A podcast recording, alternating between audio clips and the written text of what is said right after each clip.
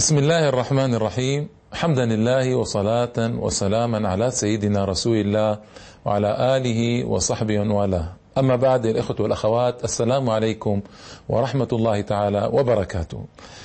وأهلا وسهلا بكم في هذه الحلقة التي أتحدث فيها إن شاء الله تعالى عن المستخرب الفرنسي ماذا صنع بالجزائر في الثلث الأول من القرن التاسع عشر إلى أواخر القرن التاسع عشر الميلادي.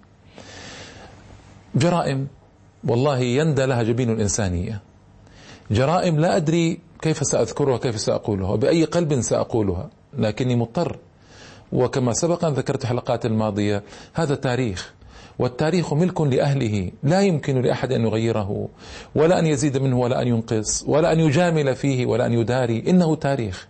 والتاريخ قائم على الصراحة المحضة المطلقة وعلى سرد الحقائق بأمانة بدون تحريف ولا تغيير. فلذلك أستميحكم عذرا أن أفعل شيئا ما فعلته من قبل إلا نادرا وأني مضطر لأن أقرأ عليكم نصوصا. هذه النصوص لا يستطاع اختصارها ولا إيجازها ولا يستطاع أن أعبر عنها بكلامي أنا لابد من قراءتها. هذه القراءة أرجو أن تتحملوها وأن تتحملها أعصابكم وتتحمل نفسياتكم ومشاعركم لأني والله مضطر إلى ذكرها. وهذا حتى يبين للناس أجمعين ماذا فعل فرنسيون في الجزائر. هؤلاء الذين قامت ثورتهم على الحرية والعدل والمساواة والإخاء إلى آخر هذه الشعارات التي ثبت طويلا ودوما أنها شعارات لم تطبق أنها شعارات بقيت على الورق أنها شعارات لا قيمة لها ولا فائدة منها. و هذه الجرائم سأذكرها قبل أن أذكر المقاومتين الرئيستين في الجزائر مقاومة الشرق الجزائري مقاومة الغرب الجزائري مقاومة الشرق الجزائري في ممثلة في قسنطينة أحمد باي ومقاومة الغرب الجزائري في وهران وما حوله ممثلة في الأمير عبد القادر الجزائري. قبل أن أذكر هاتين المقاومتين ثم ما تلاها من مقاومات الآخر القرن التاسع عشر المقاومات العسكرية. لابد لي أن أذكر ماذا صنع الفرنسيون عندما دخلوا البلاد واستقروا فيها وكيف خربوها تخريبا متعمدا كما يقولون مبرمجا منظما منسقا متفقا عليه قبل ذلك. كيف فعلوا؟ ما تركوا شيئا إلا وتناولوه بالتدمير. أما قضية التعمير والاستعمار لا أدري أين هو. في ثنايا التاريخ. لا أذكر أنهم عمروا شيئا نقول نعم إنهم صنعوا هذا الشيء على الأقل. نعم إنهم فعلوا هذا الشيء على الأقل. نعم نعم إنهم إنهم إنهم. هم لهم إيجابية واحدة وهي أنهم بظلمهم الشديد وتخريبهم وتدميرهم وتقتيلهم وفداحة ما صنعوا أيقظوا روح الجهاد في الجزائريين. هذه المظالم كلها عبر عنها رجل من الكراغلة الكراغلة من هم؟ هو الشخص الذي يكون أباه الذي يكون أبوه تركيا وأمه جزائرية يسمى يسمون الكراغلة هؤلاء الكراغلة كان منهم رجل اسمه حمدان ابن خوجة.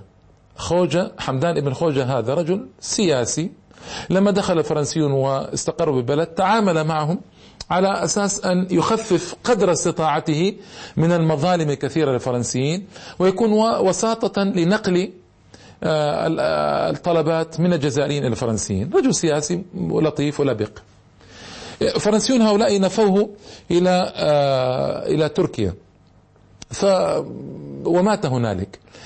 صديقه أرسل له رسالة من الجزائر اسمه أحمد بوضربه يسأله عن احوالي وكذا. فكان مما قال له حمدان ابن خوجة هذا الكرغلي قال له اللهم ظلم التركي ولا عدل الفرنسيس.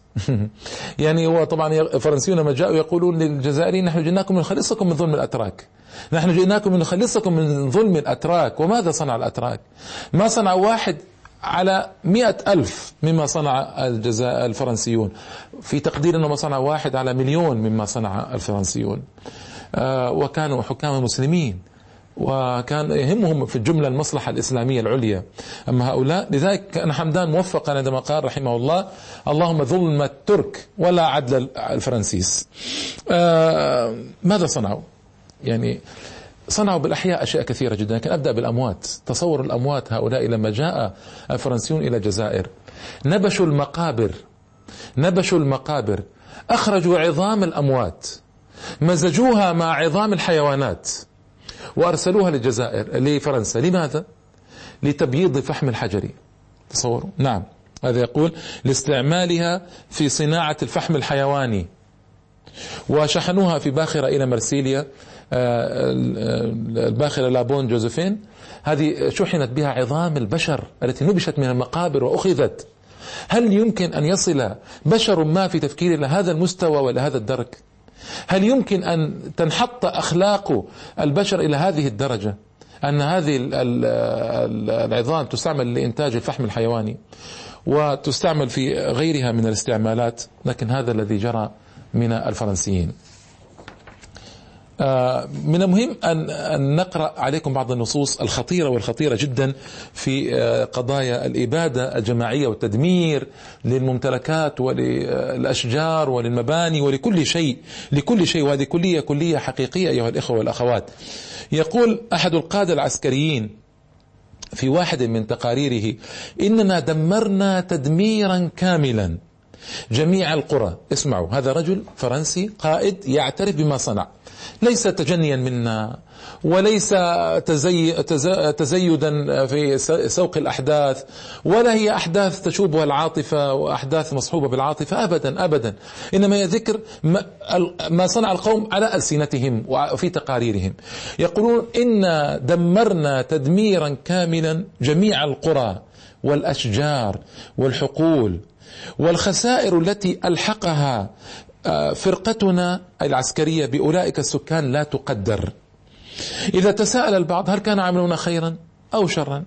لأن بعض الأحيان يستيقظ شيء من الضمير الفرنسي في فرنسا ويثور بعض الرجال الذين أعضاء في البرلمان فيسألون يسألون في البرلمان كيف ماذا حصل في الجزائر؟ هناك جرائم تناهت إلى أسماعنا فالبرلمان يطلب من القائد الفرنسي أو الحاكم الفرنسي العام في الجزائر أن يصدر تقريرا ما في شأن في شأن الواقعة التي سئل آه، البرلمان عنها. ف فيعطي تقريره. لذلك هو يقول هنا القائد الفرنسي إذا تساءل البعض هل كان عملنا خيرا أو شرا فإني أجيبهم أن هذه هي الطريقة الوحيدة لإخضاع السكان وحملهم على الرحيل. يعني اعتراف واضح جدا. الجنرال بيجو وهو من أشد الجنرالات عتوا وقساوة وشدة بدون أي رحمة بشرية أي نزعة من رحمة بشرية جنرال بيجو. آه ذكر فسر عدم احترام الجيش الفرنسي للقواعد الإنسانية في تعامله مع الجزائريين إلى أن احترام هذه القواعد يؤخر عملية احتلال الجزائر. تصوروا؟ أن إذا أردنا أن نحتل الجزائر بالكامل لابد أن ندوس على كل القواعد الإنسانية. طبعا آه، لا نستغرب أن نجد كبار الضباط والمؤرخين يطلقون على طوابير التخريب التي سلطها بيجو على جزائريين. تسمية شبه رسمية بينهم بين الضباط وهي الطوابير الجهنمية. تسوق جهنم إلى السكان. تقتل السكان بلا رحمة ولا تمييز. تقتل الحيوانات تقتل تقطع الأشجار تحطم المباني تنهب الثروات. في طوابير جهنم إذا هناك سانت أرنو افتخر في رسائله بأنه محى من الوجود عدة قرى. اسمعوا يا الإخوة والأخوات هذا التاريخ. محى من الوجود عدة قرى. وأقام في طريقه جبالا من جثث القتلى. ولما لام البرلمان الفرنسي جنرال بيجو عن الجرائم التي مارسها ضباطه وجنوده على الجزائر رد على وزير الحربية الفرنسي قائلا هو تحته يعني من الناحية الرسمية نظاما هو تحته لا شك. رد عليه وأنا أرى بأن مراعاة القواعد الإنسانية تجعل الحرب في إفريقيا تمتد إلى ما لا نهاية. إفريقيا يقصدون بها الجزائر يعني. تمتد إلى ما لا نهاية. إذا حتى يقصرها آه، يقصر أمد الحرب ويسرع باحتلال البلد داس على كل القواعد الإنسانية. هناك طبعا آه، مذابح سأبسطها فيما بعد إن شاء الله تعالى. آه، قام جنود الاحتلال عندما دخلوا الجزائر نأتي إلى التدمير. من ضباط وجنود بطرد سكان القصبة حيث مقر الداي حسين. ثم بدأوا يحفرون الأراضي على أمل عثور على شيء في القصبة، القصبة هي قلب البلد في الجزائر وهي موجودة إلى الآن قلب المدينة وكانت تضم الحكام آنذاك الجزائريين. آه بدأوا يحفرون الأراضي على أمل العثور على كنوز الجزائر المدفونة. وقد تم هدم الأسوار أيضا لنفس الغرض. كما أجبر الخواص على ترك أملاكهم ومساكنهم خوفا على أرواحهم. وهذا حسب شهادة حمدان خوجة بنفسه في كتاب له المرآة ألفه في بتاريخ الجزائر وتاريخ ويوميات الحملة. كذلك ضمت الأملاك الخاصة من أراض ومساكن إلى الاحتلال. و 168 ألف هكتار من مدينة الجزائر وما حولها آه، ضمت إلى الفرنسيين. وقبائل جمعت بقرب بعضها بعضا وجرد كثير جدا من أراضيها في إطار قانون كان أصدره الوالي العام راندون. وأيضا شهادة حمدان خوجة أن أغنياء الجزائر حملوا على مغادرة البلاد وترك أملاكهم التي جعلت عرضة للنهب وللسلب كما استولى جنود العدو على أثاث المساكن وعلى الأسلحة المرصعة بالذهب والفضة البنادق والسيوف إلى آخره. وعلى الأحجار الكريمة. ومن المساكن اللي تعرضت للسطو دار حمدان خوجة نفسه هو يعني عرضت للسطو. كذلك تم الاستيلاء على كل المساكن التي معدة للدو للراحة في الجزائر يعني مثل الفنادق الآن. آه إن الأملاك الخاصة أخذت من أهلها بدون أي تعويض. أبدا. سرقت ونهبت بدون أي تعويض إطلاقا. وكانت تخرب على مرأى منهم. فكانت الأبواب تكسر وتهشم. السياج الحديدي كان يؤخذ ليباع بعد ذلك.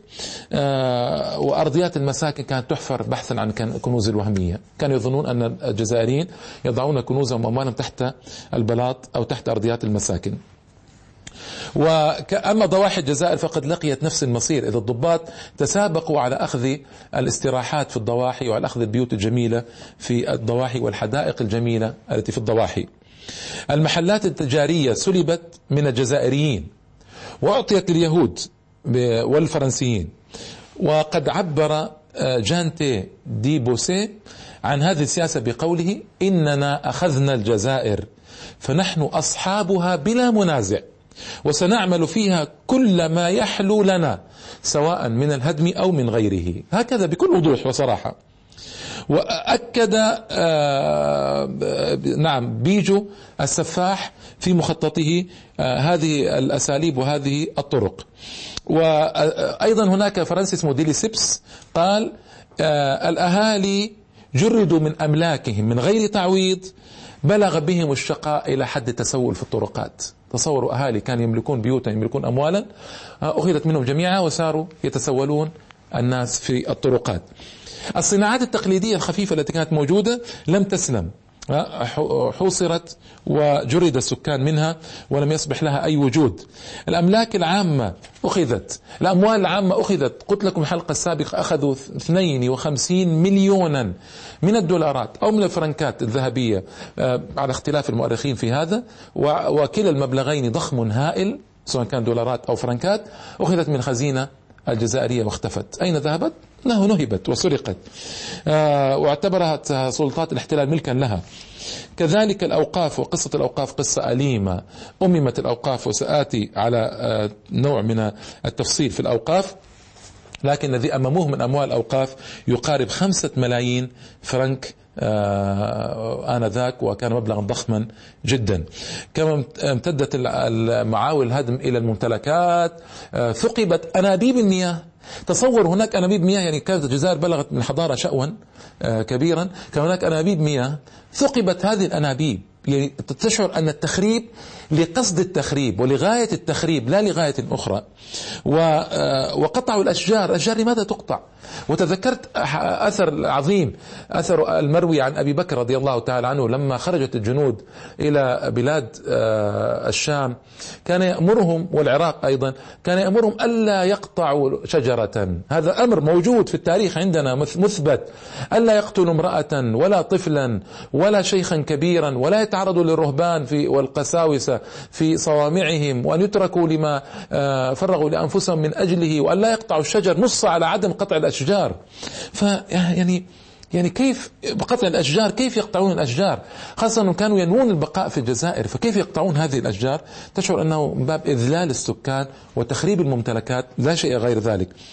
وهدموا السواقي التي كانت تسقي الناس المياه وغيروا أسماء الشوارع هدموا الأسواق وجعلوها ساحات عامة. وتم تهديم منازل في العاصمة لإقامة ساحة الحكومة. وحولت الأملاك إلى ملاهي وإلى كنائس وإلى مقاهي على الطراز الفرنسي. وفعلوا يعني أعوذ بالله مما فعلوه. وأبو القاسم سعد الله المؤرخ الجزائري المشهور هو أبو المؤرخين في الجزائر يقول حصر الأملاك العامة يقول أملاك الدولة كان عددها خمسة آلاف ملكية. تحولت إلى الإدارة الاستخرابية. هو يقول استعمارية أنا أفضل الاستخرابية الاستدمارية. وقد شملت عدة منشآت منها الثكنات العسكرية والمباني الرسمية وممتلكات الحكام والوزراء كبار الموظفين في الحكومة الجزائرية إلى آخره. وهناك أملاك غير أملاك الدولة أملاك بيت المال. وما يعود إلى بيت المال آه، من أملاك ليس لها وريث أخذت هذه كلها. الأملاك الخاصة صودرت كثير منها صودر العقار وغيره آه، أملاك الأوقاف على الرغم من كون أوقافا عامة ثمانية أنواع من الأوقاف صودرت آه، أوقاف المساجد والجوامع أوقاف الحرمين الشريفين صودرت يعني كان أوقاف على الحرمين. أوقاف الأندلسيين الناس أوقفوا اوقافا على الأندلسيين الذين شردوا من بلادهم وجاءوا إلى الجزائر. أوقاف عيون المياه أوقاف الطرق العامة أوقاف الانكشارية جنود العثمانيين الذين كانوا في الجزائر أوقاف الأضرحة والزوايا أو أوقاف الأشراف كلها صودرت يعني تصوروا هذه الجرائم التي حدثت. المؤسسات الثقافية والدينية والجرائم التي حصلت فيها. تعرضت المؤسسات الثقافية والدينية إلى الهدم والتخريب والتدمير. على رأسها المساجد والجوامع والمدارس والزوايا. لماذا؟ لأنهم يعرفون أن هذه المؤسسات تقود الشعب الجزائري. المساجد الجوامع يدرس فيها اللغة العربية يدرس فيها الإسلام يقود يبصر فيها المشايخ من خلال الخطب والدروس عامة الشعب بالنوايا الاستخرابية الخبيثة يشجعونهم على البذل والتضحية والفداء وعلى الثبات على دين الإسلام. ربما قامت منها ثورات جهادية انتفاضية. يعني يعرفون هذا الأثر العظيم للمساجد. لذلك يعني يحطمونها ويفعلون بها ما تسمعون. آه، مدينة الجزائر اسمعوا هذه الجرائم. مدينة الجزائر وحدة فقط كانت تضم آه، ستة وسبعين ومائة مسجد. مئة وستة وسبعين مسجدا. طيب قبل الاحتلال. سنة 1899 يعني بعد دخول الاحتلال بقرابة 70 سنة وصلت هذه المساجد إلى خمسة فقط في الجزائر في العاصمة كلها وصلت إلى خمسة مساجد فقط بعد 70 سنة من الاحتلال بعد أن كانت قبل الاحتلال 176 مسجدا. جريمة. أهم المساجد جامع القصبة الجامع الأعظم تحول إلى كنيسة الصلب المقدس. اسمعوا إلى الألفاظ هذه كنيسة الصلب المقدس. جامع علي بتشين تحول إلى كنيسة سيدة النصر. جامع كتشاوة حول إلى كنيسة بعد أن أباد الجيش الفرنسي أربعة آلاف معتصما فيه. وأنا أريد أن أقرأ عليكم نصا فقط يعني آه، في الحقيقة عندما دخل القائد الفرنسي روفيغو آه، قال إنه يلزمه أجمل مسجد في المدينة ليجعله معبدا للنصارى. فاختار مسجد قدشاوة هذا أجمل مساجد الجزائر وأمر على الفور بتحويله إلى كنيسة. وتقدمت فرقة سلاح المهندسين وفرق المشاة وإذا بداخل المسجد أكثر من أربعة آلاف مسلم اعتصموا فيه. فاندفع نحو اندفعوا نحوهم واستمر القتال حتى الليل بين معتصمين العزل والجند المدججين بالسلاح وأنهوا كل الوجود الإسلامي داخل الجامع. وانتقلوا مسجد القصبة ففعلوا به أيضا الشيء نفسه. ثم اصطفوا لإقامة قداس ابتهاجا بذلك. وقف بوجو سكرتير الحاكم العام يخطب من فوق منبر المسجد إن آخر أيام الإسلام قد دنت وفي خلال عشرين عاما لن يكون للجزائر إله غير المسيح. هكذا بكل صراحة وبكل وضوح ليس قابلا للبس وأيضا آه، آه، الحال نفسه في بقايا باقي المدن الجزائرية آه، تعرضت الزوايا إلى نفس أعمال الهدم والبيع والتحويل ولقيت نفس مصير الجوامع والمساجد. آه، هناك 349 زاوية. الزاوية هي زاوية الطرق الصوفية وسآتي في حلقة كاملة على الطرق الصوفية في الجزائر وأثر وأثرها وما عملته وما صنعته. لكن يعني مهم الزوايا هذه لها قيمة كبيرة في تجميع المجاهدين وتجميع العاملين والذاكرين. يعني قيمة في تثبيت الإسلام على بعض السلبيات التي سأذكرها إن شاء الله في تلك الحلقة عنها. 349 زاوية هدمت واستولي عليها. وأيضا شعروا بخطورة التعليم. فأيضا قطع التمويل عن التعليم وأوقاف التعليم. والمدارس كان في مدينة عنابة فقط قبل الاحتلال 39 مدرسة. إلى لم يبقى منها إلا ثلاثة مدارس إلى ثلاثة مدارس فقط لا غير. آه، ثلاث مدارس فقط لا غير التي بقيت. آه، لخص أحد الجنرالات فرنسا في تقرير نابليون الثالث لخص إصرار الإدارة الفرنسية على محاربة المؤسسات الثقافية الجزائرية قائلا يجب علينا أن نضع العراقيل أمام المدارس الإسلامية. كلما استطعنا إلى ذلك سبيلا. وبعبارة أخرى يجب أن يكون هدفنا هو تحطيم الشعب الجزائري ماديا ومعنويا. سمعتم هدف واضح ظاهر للعيان. بينما الفارق بينه وبين المسلمين أن المسلمين لما دخلوا البلاد اسمعوا يا أخوة هذه هذه حقائق لابد من ذكرها. يعني الآن آه على سبيل المثال مصر. دخل المسلمون مصر. دخلوا آه حطموا الجيش الذي يقف أمام إبلاغ رسالة الإسلام إلى الناس. كيف ستصل رسالة الإسلام هذه الجديدة الغضة الطرية الرائعة الحيوية للناس؟ لابد من إزاحة الجيش لأن الجيش والحاكم لا يقبل بدخول المسلمين دعاة إلى البلاد فيزاح الجيش. ثم دخل الجيش إلى البلد لكم دينكم ولي دين لا إكراه في الدين بعد ذلك. لم يثبت التاريخ واقعة واحدة. أن المسلمين أجبروا قبطيا في مصر على التنصير. على على الإسلام يعني. هذا يعني مثال واحد فقط لا غير. طيب. يقول المؤرخون لم يمضي القرن الأول من الهجرة. والمسلمون دخلوا مصر سنة خمس عشرة لم يمضي القرن الأول من الهجرة إلا وتحول غالب أهل مصر إلى الإسلام. لماذا؟ لعدل الفاتحين. لجمال خلق الفاتحين. قارن بينهم بين الرومان. فتضح لهم أن الفارق كبير وكبير جدا بين الرومان وبين المسلمين. فدخلوا في دين الله أفواجا. المسلمون أنقذوا المصريين من ظلم الرومان. فلذلك جمال خلق الفاتحين عدل الفاتحين آه، روعة تعامل الفاتحين أغرت الناس في مصر على الإسلام ودخلوا في دين الله أفواجا. ففي ثمانين سنة آه، تحول غالب أهل مصر إلى الإسلام. بينما في 132 سنة من حكم الفرنسيين في الجزائر ما دخل إلا قليل وقليل جدا في النصرانية وبقيت الجزائر 99% والأكثر وإلى الحمد مسلمة ومسلمون نعمة نعمة عظيمة جدا. ومقارنة فقط أنا أردت أن أقارن بين هؤلاء وهؤلاء حتى نعلم الدعاوى المفضوحة التي ضدنا اليوم في كثير من الأماكن أن المسلمين هم قوم همجيون متطرفون نشروا دينهم بالسيف وفعلوا وفعلوا. أبدا ديننا ما انتشر بالسيف ديننا انتشر بالإقناع بالخلق الحسن بجمال أخلاق الفاتحين وعدلهم بحسن تعاملهم مع السكان بروعة التشريعات الإسلامية وأن السكان رأوا أن فيها خيرا وصلاحا لهم. يعني مثل هذه القضايا نحن نعرفها من تاريخنا. لا شك أن نعرفها من تاريخنا ونعرف آه، أشياء كثيرة جدا آه، غيرها لكن الوقت لا يسمح. القادة العسكريون الفرنسيون كانوا يرون في بقاء الأوقاف بأيدي أصحابها خطورة لا شك على مشروعهم الاحتلالي التخريبي. آه، خاصة بعد أن رأوا أن معظم الثورات التي قامت ضدهم كان تحريض من الجماعات الدينية. فأصدروا قرارا في 7 ديسمبر 1830 يعني بعد أن دخلوا بقرابة قرابة أربعة, أربعة أشهر إلى خمسة أشهر. يجعل جميع الأوقاف ملكا للدولة الفرنسية. فضلا عن هيمنة على المساجد. لخص دوتو كفيل آه الآثار الناتجة عن مصادرة الأوقاف بقوله لقد تركنا. اسمعوا هذه مهمة. المجتمع الجزائري بتصرفنا هذا أكثر فقرا وفوضى وجهلا وأكثر بربرية مما كان عليه قبل قدومنا. هؤلاء الذين دعوا الحضارة وادعوا أن ما جاءوا به هو حضارة تامة وأن ما جاءوا به هو العدل إلى آخره. آه، طبعا آه، وهذا آه، هذه هذه الوقائع. أنا أذكر وقائع من بألسنتهم من تواريخهم من كتبهم. لا أتجنى على أحد إن شاء الله ولا يعني أحتاج إلى تجنن اسمعوا هذه القصة العجيبة. حمدان خوجة قدم شكاية حول هدم جامع السيدة ونهب ممتلكاته وطلب تعويضا عن كل ذلك. جاء رد وزارة الحربية الفرنسية. كيف يمكن تثمين هذا المسجد؟ كيف يمكن تثمين هذا المسجد؟ ما هي قيمة أي مسجد إذا ما أخذنا بالاعتبار أن المسجد في نظر المسلمين آه، لا يستعمل غير أداء الصلاة؟ وعليه فليس المسجد قيمة مالية إلا في حالة واحدة عندما يلمس الاحتياج لإقامة الصلاة. تصوروا يعني تصوروا هذا الاختزال الكبير لدور المسجد فقط لإقامة الصلاة والمسجد ليس له أي قيمة مادية غير ذلك.